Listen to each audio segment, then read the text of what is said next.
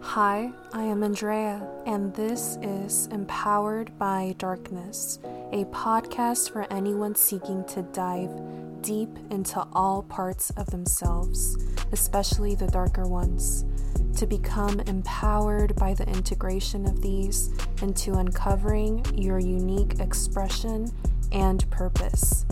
Here we shed light on the self-hatred, the resentment, the need for validation and saving, the fear of being loved, the illusion of power and damaging patterns, and many more topics that will challenge you to bloom wherever you are currently planted. Welcome to your life's work. Take a seat and let's get started.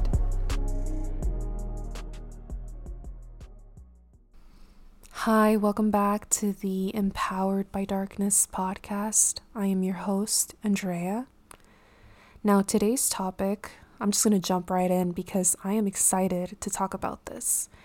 Today's topic is one that I like to geek about in most of my conversations with, I'm going to be honest, with friends. And actually, it's so funny. I just went out for coffee today with a close friend, and I just had to bring up the topic of today's podcast in our conversation because I feel like this topic of today that we're going to be discussing in just a second could honestly have been the introductory episode for my entire podcast. And the reason why is that, as we know, the name of the podcast is Empowered by Darkness, and I have talked before on this platform about what darkness means to me. And most of the time when I speak of darkness, I am talking about the emotionality of our existence as human beings. I talk about the perceived dark emotions. For example, I talk about, sorrow, I talk about guilt, shame, embarrassment, disappointment, emotions that we don't normally embrace as beings here living a very complicated experience. So that is what I mean a lot of the time when I talk about darkness. Today's episode is really delving into the coexistence of difficult emotions and experiences with joyful ones. I feel like as a society, there is a lot of avoidance of challenging experiences that naturally bring up emotions that are very just uncomfortable. And they, a lot of the time, are messages. I am sure that most of you have heard the statement that when an emotion is brought up inside of us, it is really just a message aiming to give us information about something that is happening in our being that is seeking to be heard and given space to really just take a second out of our daily motion, because we are constantly in motion. I know that my listeners are probably doing other things as they are listening. I know that I do when I am listening to podcasts. But there's a real power in slowing down and really looking at our experience as we are experiencing it. What do I mean by that? One thing that I'm going to be touching upon later on in this episode is the power of perception and being an observer of everything that happens when these challenging emotions come up after we have just experienced something challenging. So I want to really begin just talking about where this interest stemmed for me in looking at the way that joy exists in sorrow and sorrow exists in joy. You really cannot have one without the other, at least in my opinion. That is my belief system. I began researching this topic by looking at the thought leader. His name is Henri Nouwen, and he was just so fascinating to me. Henri's story is one of a lifelong struggle with loneliness and anxiety. And these are things that a lot of people nowadays are struggling with. I know that I have had my own issues with especially anxiety, and I still have bouts of anxiety, and it's something that I am very much still dealing with. But I just know of people that have this struggle just as Henri did when he was alive. And, you know, at one point, this turned into a downward spiral for him of self-rejection and despair. And Henri, on his path, when he started turning towards self-reflection and when he started looking at his faith, he came into this stunning discovery that in his life, he constantly saw how sorrow shaped his joy. He said in many of his writings that when he numbed pain, he was actually numbing joy. And when that happened, he started feeling depressed, and the apathy started to set in not too long after. So then there was this epiphany moment for Henri where he realized that maybe, just maybe, the blackness of the night is necessary for us to really perceive the glory of the stars. That's kind of an analogy for realizing that when Henri sat with people that had suffered just like he had, people that had been whipped by depression, and I mean whipped by, this illness, he found himself to actually be in awe of these people, because there was a level of depth, empathy, and humanness that was captivating to him. He noticed how he was able to extend this observation to other things in his life. He started really writing about how the most beautiful music that he would listen to and the richest writing in history that he could recall came from souls of people that had actually been dragged about by suffering in life. And that was this crazy dichotomy of you have people that have suffered immensely, and yet they're creating beauty, they're creating art that speaks to the soul. And when I read this, I remembered an instance in college when, I don't know if you guys know, but I was a literature major in my undergrad. And I read a lot the writings of T. S. Eliot. But I never knew the story of T. S. Eliot. But his writings were always so captivating to me because he had a way of depicting the gray scale of life, that in-between state between joy and hope and suffering. And there were, I remember reading The Waste Land and just being mesmerized by the imagery of vacancy, loneliness, but also there was, hope sprinkled all over that. And that to me was fascinating. And I was reading for this podcast about T.S. Eliot's life. And his friend, Robert Sencourt, actually wrote a biography about him. And he was talking about how, T.S. Eliot was diagnosed with a hernia illness when he was very young. It was called congenital double inguinal hernia. As a child, he was diagnosed with this illness, and it really prevented him from participating in many physical activities. So he was not able to really socialize at a very young age. He was the boy that would sit curled up in the window seat behind this enormous book that he was devouring, And he was kind of conjuring all these dreams of becoming a famous writer while he was in the midst of a painful lifestyle because he was ill. So I remember I had that memory of the writings of T. S. Eliot, but I never knew his backstory. And he created so much beauty in his art, and yet he was in the midst of immense suffering from a very young age.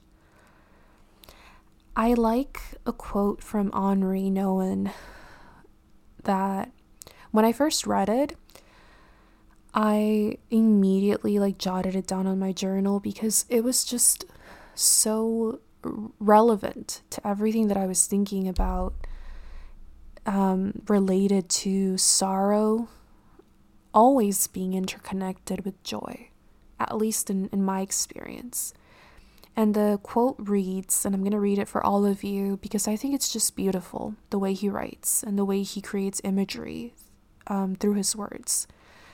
So Henri writes, "When we are crushed like grapes, we cannot think about the wine that we will become.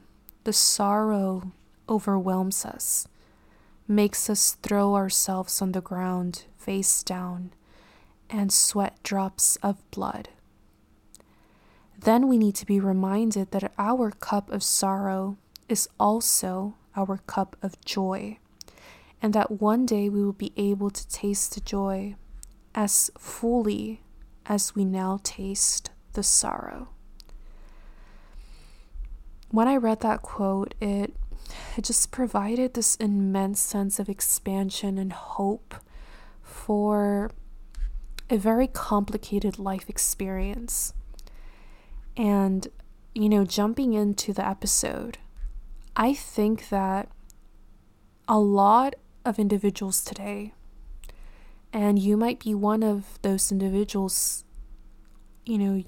my listeners, they might subscribe to having lived the majority of their life with this ideal.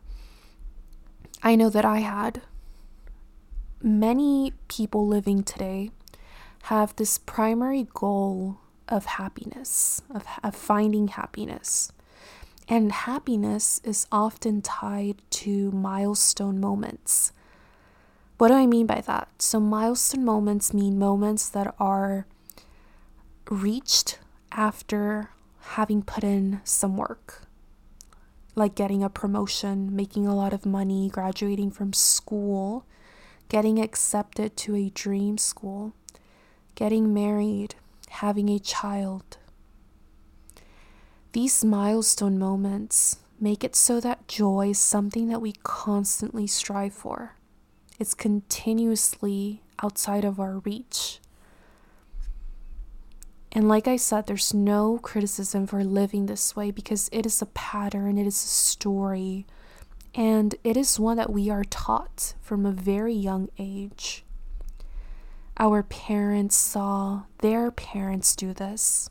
It's kind of like this dance of searching for the next achievement. And so we learn to do just that, as it was reinforced by the spaces that we would come to occupy after leaving our home, after moving out and making our own lives. Think back to a time when you thought in terms of, I'll be happy when this happens. For instance, I'll be happy when I finally get to go on vacation, or I finally get the car I've been saving for.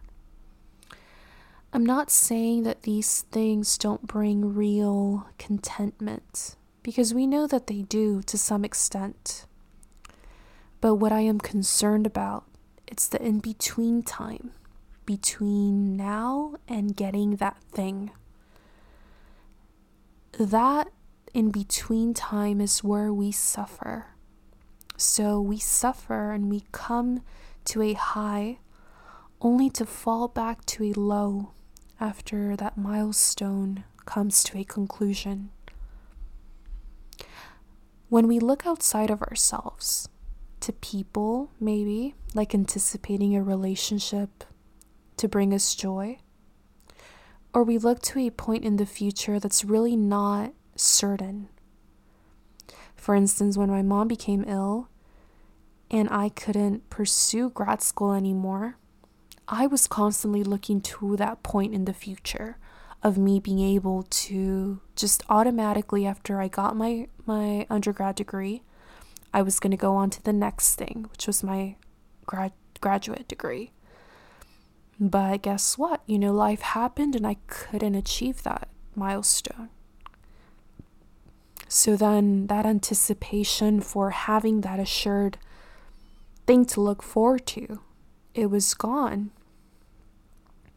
When we do this, when we set these milestones and we set this standard for ourselves to meet in a certain amount of time, we really no longer have agency over our own joy because we've come to associate it so strongly.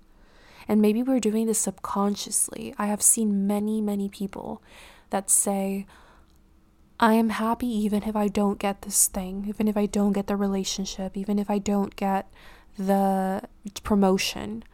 And yet subconsciously, they are living chained to getting that outcome. And if they don't get it, it's like they form a story in their head of what that says about them, what that says about the amount of joy that they can allow themselves to experience.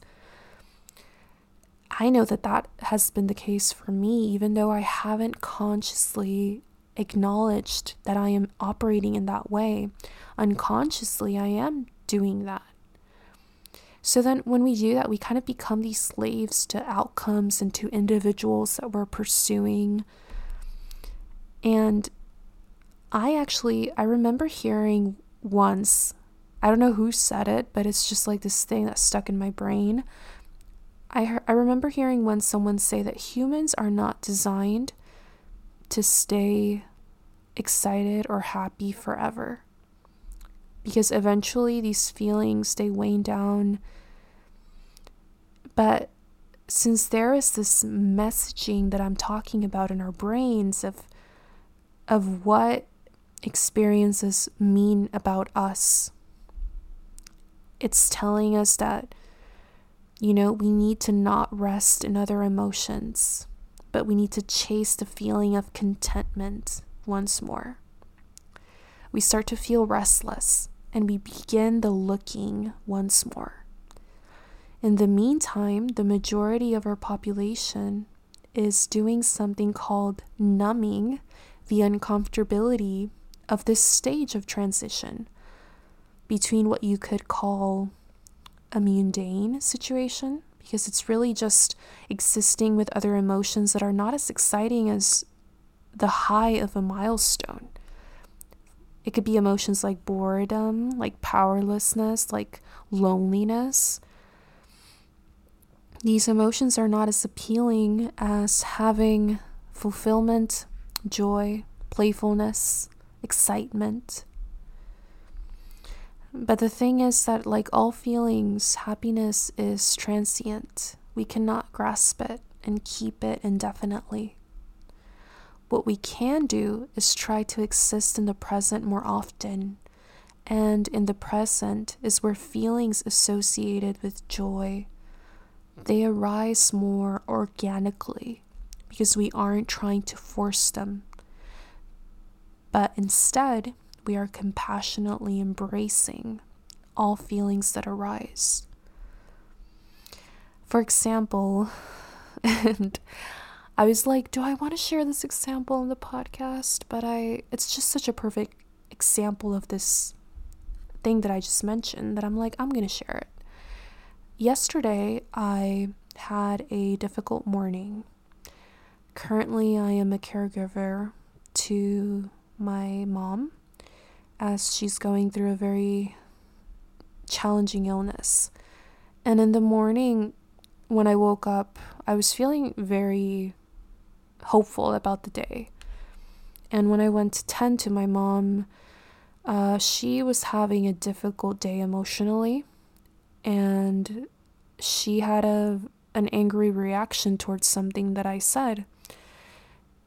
I said it with the best intention, to take care of her and to make sure that she didn't get hurt.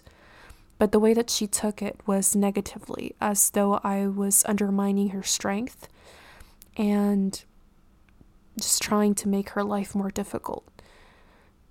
I went to the restroom because I like the way that my house is structured. I don't have my own space kind of to show emotion. So I went to the restroom and I broke down crying because I felt very hurt. I felt very powerless.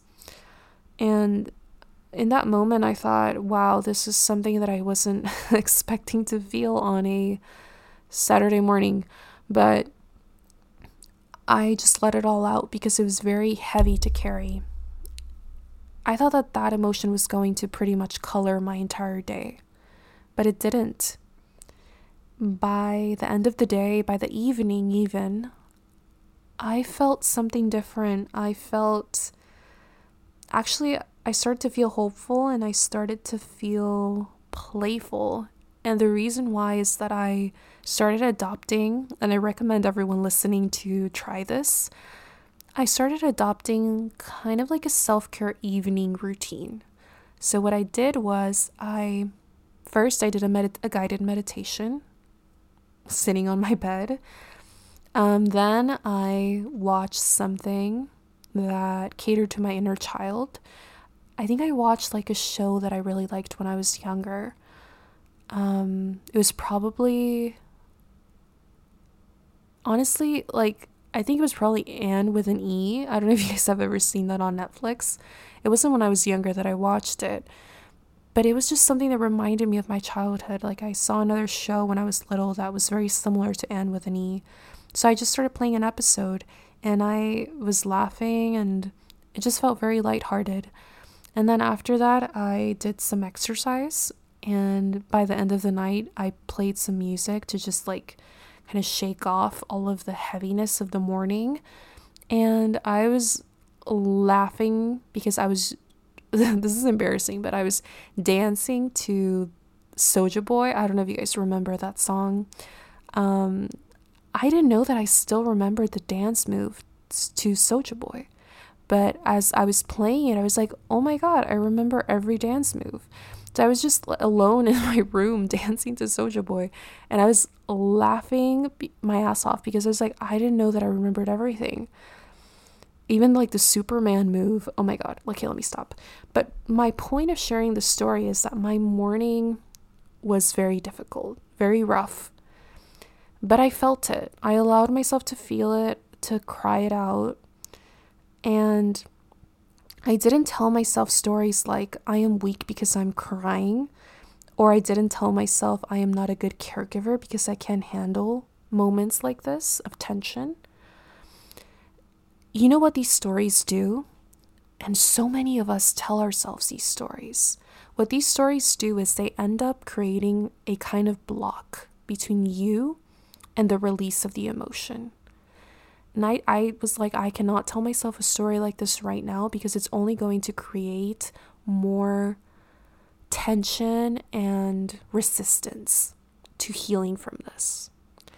So I didn't allow myself to do that. And by the end of the day, I just honestly, kind of the inner dialogue I had when this was going on was, this is normal. Like, my mom reacting in this way, it's neither her fault nor my fault. It's just part of the experience. It's so challenging for a parent to go through cancer and to see themselves just change in their ability to provide to their children, because now their children are in some ways providing for them. And I was like, I understand the difficulty, and I'm not going to sit here and dwell over the stories that can come up that speak negatively about me or about her. Because it's just an experience, it just is, and it provokes sadness, but there's also the opportunity for joy on the other end. In the past, I would have actually thought of myself as being kind of off sorts for experiencing two strongly opposing emotions in one day. Actually, if you look at the emotions wheel, I encourage you to look that up on Google. Just type emotions wheel the emotions that I experienced in that one day were kind of in the opposing sides of the emotional wheel. But I practiced feeling without judgment and just honoring whatever showed up as information, discovering that emotions just pass through me. I don't have to form a story about them, and you don't have to either. I see that unfortunately in our society, people are trying desperately to avoid the uncomfortability of the stories they tell themselves whenever they feel these darker emotions. So they rather distract themselves in very destructive ways, like abusing substances, overworking, overachieving, using sexual intimacy, often to their detriment, being constantly in connection, which let me have like a little side tangent about this, because I feel so passionately about the topic of distraction through connection, because I have been just, this has played a lot into my life. If you think about it, distracting yourself through a connection, it places an insane amount of pressure on both partners to fulfill each other's need for joy. So what actually ends up happening is that the partners come to resent each other when one or both of them, you know, they come to points in their journey when they have to fall away because they have hurtful emotions that they need to tend to. And they take time and energy, this takes time and energy away from the codependent partner that depended on him or her to do this very work of feeling the emotion. So there's that resentment that is built between the two of them, and a lot of the times the relationship ends badly. Another thing that I see very often as a distraction is mindlessly scrolling on social media platforms. I have done this before, and I still do it, and I catch myself doing it and I stop. But it's definitely a big one, especially nowadays. Also, binge eating and any other activities really that brings someone away from the root discomfort and into a kind of fabricated and artificial joy that is so fleeting. So if we are trying to avoid our own stories, like I've mentioned, and yes, sometimes those of others that we have adopted as truths, like the society story of what emotion means, a lot of the times for especially men, it's weakness. You know, if we are trying to avoid our own stories, how can dropping these narratives liberate us from this unhealthy style of dependency on unhealthy ways of coping? For one, dropping them and calling them out for what they are, fabrications made by people who don't want you to be connected to your power, because it's easier for them to profit and commercialize from your belief that feeling your sadness will end up in being so detrimental to you that there's no other thing to do but keep it at bay, either through consumption or another way that benefits profits. Think about it this way. If consumption were to cut back because people suddenly decided to sit with their frustration or their hurt or their insecurity and watch it transform into something else entirely, that brings some comfort down the line, the sales of things like alcohol would go down, the sales of cosmetic products to hide imperfections would go down, the sales of antidepressants may even go down as well. And since your dependency on things, on products, on experiences outside of yourself would begin to decrease, the power of these over you will also subside over time. And this would make you, one, have more confidence in your ability to self-regulate emotional changes.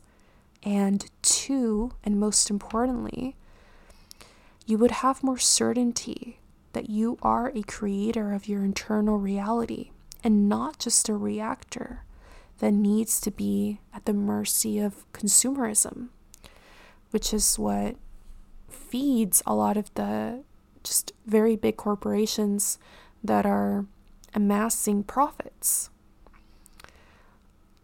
A point that I wanted to bring up that's almost a topic for another video or another podcast, but I'm not going to make it a topic of its own. But I wanted to touch upon it in this episode because there is a societal pressure to be happy, and this ends up hurting those individuals that are actively working to improve their mental health. The current collective understanding that is sold to us is that short-term effort can and will create long-term happiness.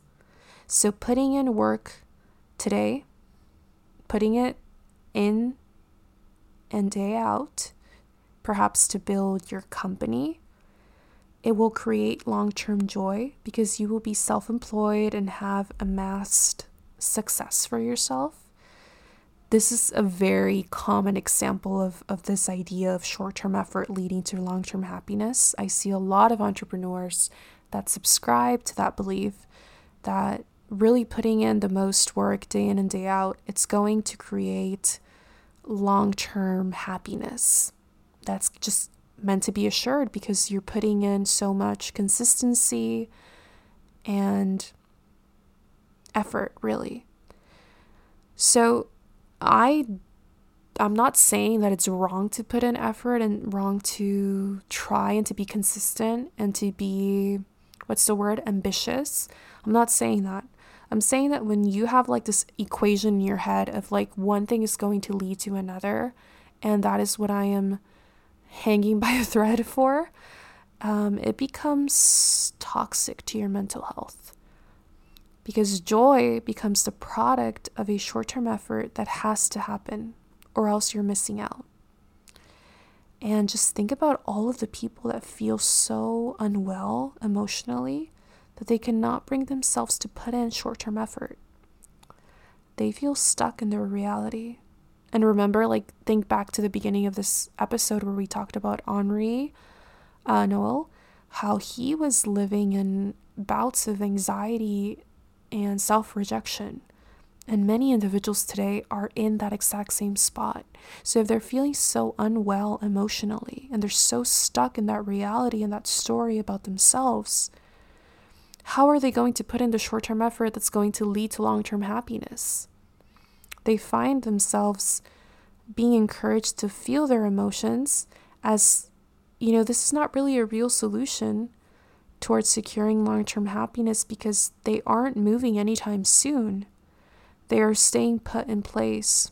And this is, according to our society, the last thing you want to find yourself existing in. Because if you're, God forbid, you were, put in place in the spot that you're in right now for more than a year, if you hadn't achieved advancement or leveling up, as people like to call it today, if you hadn't done this, then are you really living your best life? A lot of people like to use those words today, and they are so hurtful to individuals that are really trying to attend to self-rejection, loneliness, anxiety, depression. They are feeling stuck, and these people absorb the words of the collective, and since they cannot find themselves being capable of shifting emotionally at this moment, they do what a lot of people do. They go in search of distractions that create the illusion of progress in the direction of long-term joy, because they are moving, but they're moving away from their pain, not necessarily in the direction of joy or healing. It's simply movement that keeps them stuck in an endless loop. So let me move on to the next point. I think I've driven the point of the way that we are seeking fulfillment as a society today. So let me move on to my next point. Why are so many of us resistant to feeling heartache, to feeling pain?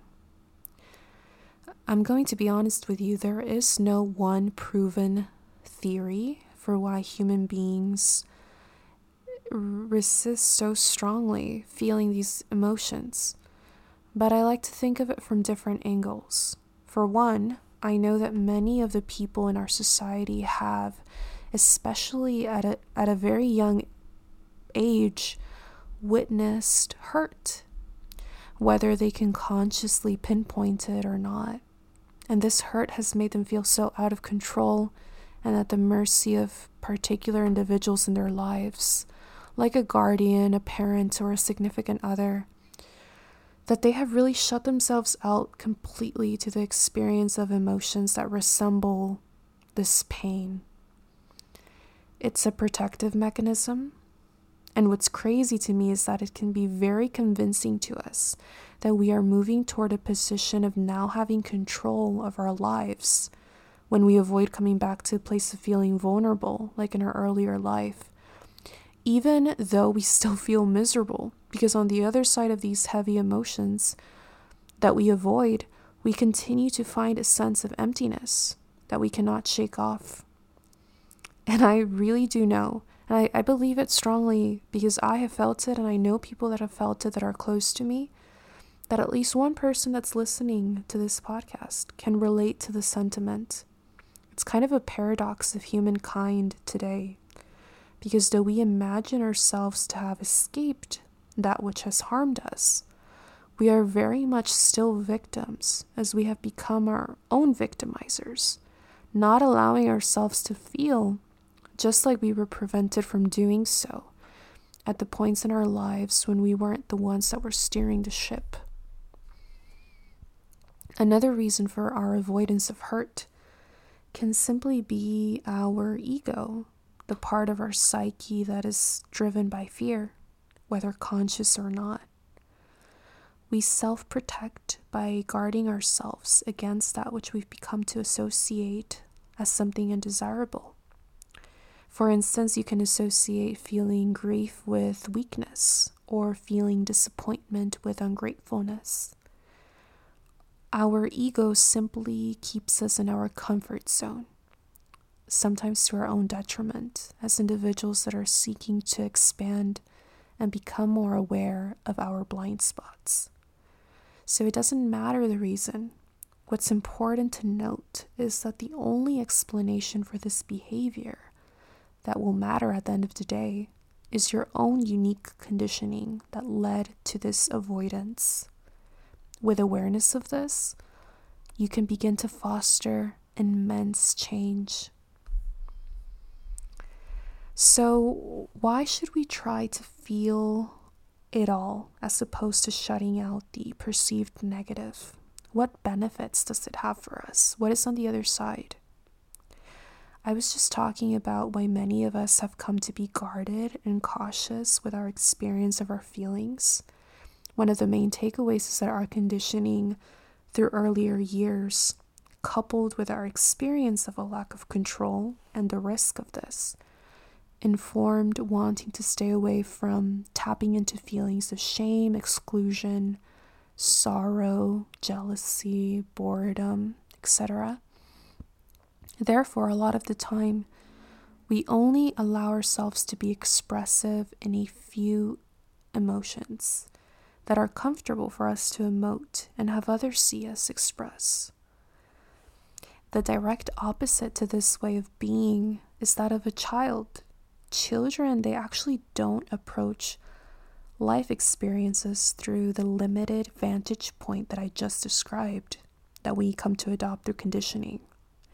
And that's mainly because children are like blank slates that have not been impacted deeply by various different life experiences that have discouraged tapping into these darker emotions. Therefore, they approach all experiences with curiosity, with openness, with natural compassion, because they don't have preconceived judgments for breaking down in tears after seeing an animal being hurt, or breaking down in tears because someone just said something mean to them. They really just allow the natural flow of emotionality to course through them. And here is the powerful takeaway from this example. Have you noticed that, like the example I shared of me earlier, switching from one hard emotion to a lighter one in the span of hours? Children could be crying their eyes out one instant, and the next they're the most content you've ever seen someone be. To be honest with you, I actually used to be cynical and say that the reason that this was the case was because children could obviously oscillate between emotions so easily because they didn't have as many worries and responsibilities as adults. But the truth is that the experiences are the same. A child, like an adult, has an uncomfortable experience that evokes a particular emotion, asking the body if it could be expressed in order for there to be what I call congruency between the event and the reaction. And then it becomes up to the receiver to choose to allow the emotional flow or to resist it for whatever reason, or aka the ones that I just spent a really long time discussing. The reason this channel of information that's flowing is so clear for children is not because they don't have worries or responsibilities like us. It is because they don't unnecessarily question the flow of their experience and what it asks of them in the moment. And adults, they do a lot of questioning, whether they realize it or not. And this questioning creates dissonance as opposed to congruency. And over time, the dissonance suffocates us. So think about the person that loses a loved one, but they never allow themselves to grieve. This is huge dissonance between their experience and the natural flow of emotion. Your emotion only wants to inform you that this experience deserves feeling hurt. And once you acknowledge it, it will send its message and go its way, leaving you to feel like you can move on to the next experience that's going to evoke the next emotion. Do you see now how this action actually opens up so much room for honoring every experience and allowing it to shift inside of you what it wants to change for the moment being, so that you can feel balanced after, instead of uncomfortable, empty, or lost? Another thing that's important to learn from this comparison with children is how at this stage in their development, they have the most natural wonder and openness that allows them to experience joy more easily. Not because their circumstances are constantly improving or always staying good, like our society strives for, but because these children, they tap into vibrancy of every moment. And there's usually a moment like this embedded in every day, even the ones that are tough to get through. And us adults, in contrast, we don't connect to every moment. We either disconnect from it and instead connect with our thoughts about the experience or our perception of how the day should be going. Or we extend it to just pondering about how life should be in general and how we're experiencing frustration that it's not the way that we think it should be. And we get lost in that frustration. And again, this is our attempt to be in control and to constantly exist in aversion to what's happening in our lives. So therefore, I think that the reason we should strive to be more childlike in our approach to emotions is that it brings us back to reality and away from this murky thought process of judgments, of stories, of anxieties, of worries. So even when our feet finally become firmly planted in reality, even if they falter at first, we are able to see how complex and yet stunning life is. It's really a place where there's constantly, and I mean constantly, there's a mixture of sorrow and joy that allows us to experience meaning in our time here on earth. We learn to open up to joy. when it arrives, instead of being lost in the future thinking of the next best thing that we're going to pursue, or being stuck in the past imagining what we have escaped that we wanted to avoid.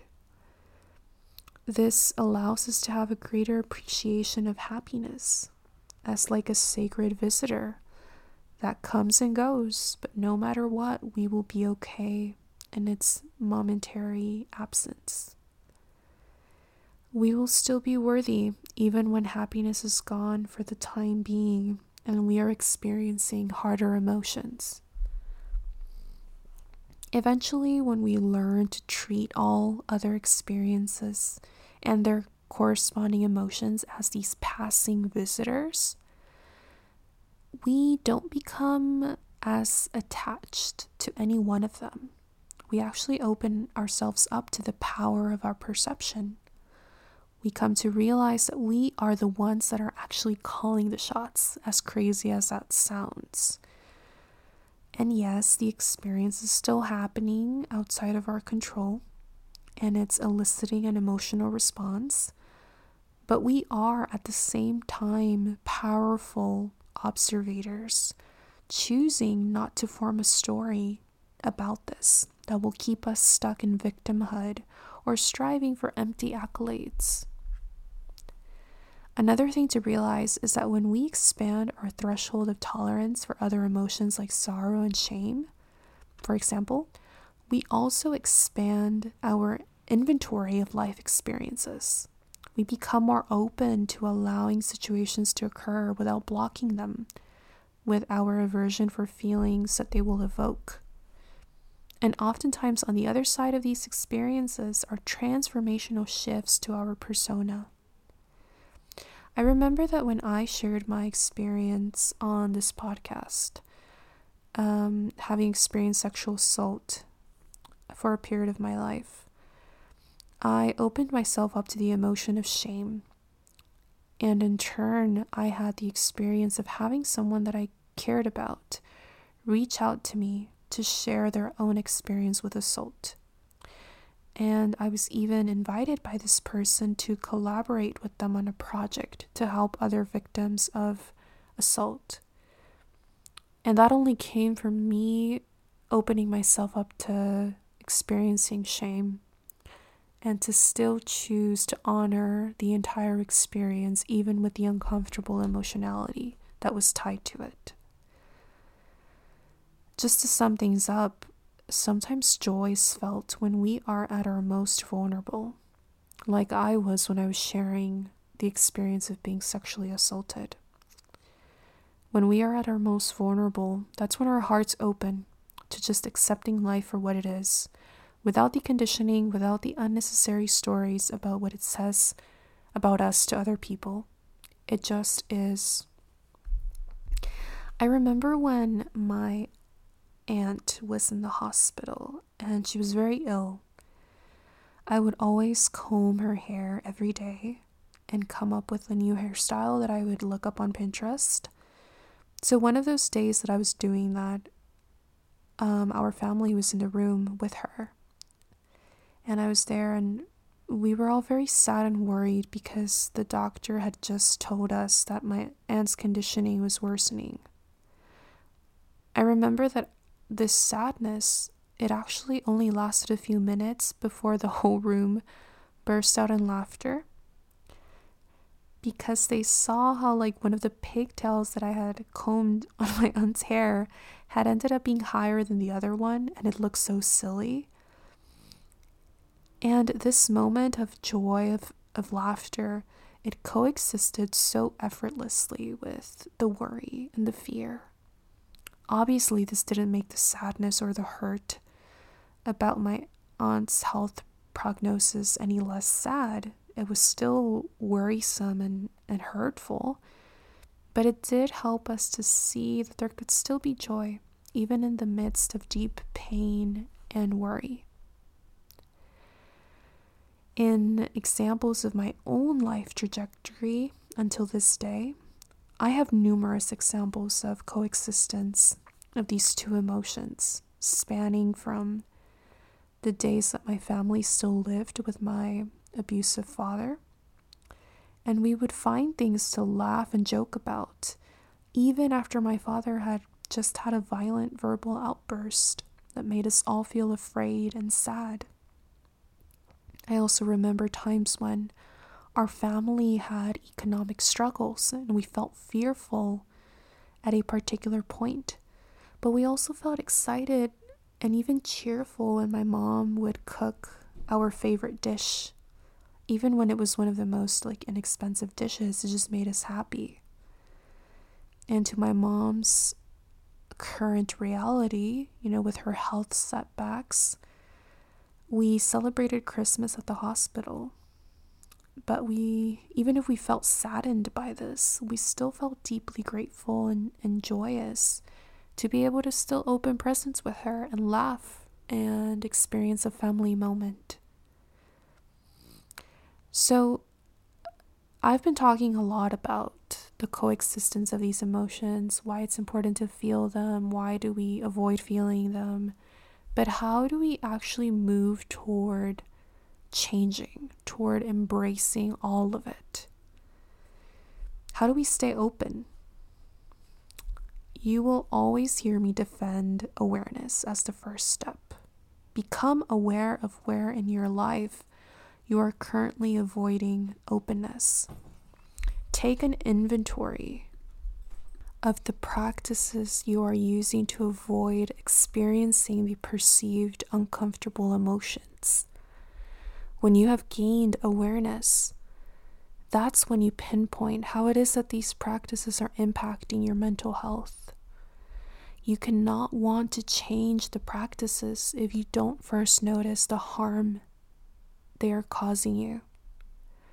This is where many individuals struggle in identifying how their current practices are not serving their highest good, their highest peace of mind.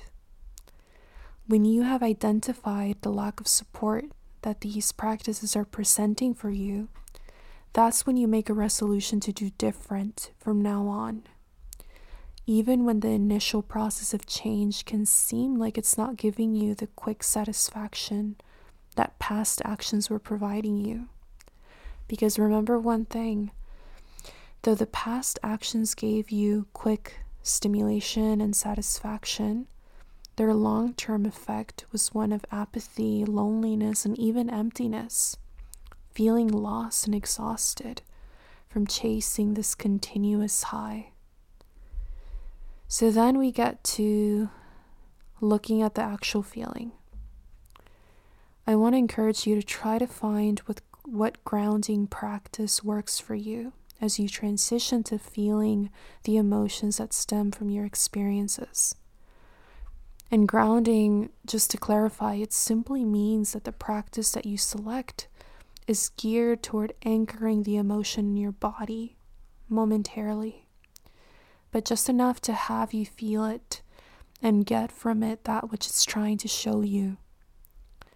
And practices, they can range greatly. They can go from the obvious meditation to playing basketball outside for 15 minutes every evening by yourself, while all that you're doing is you're thinking about the way that a particular emotion is sitting with your body.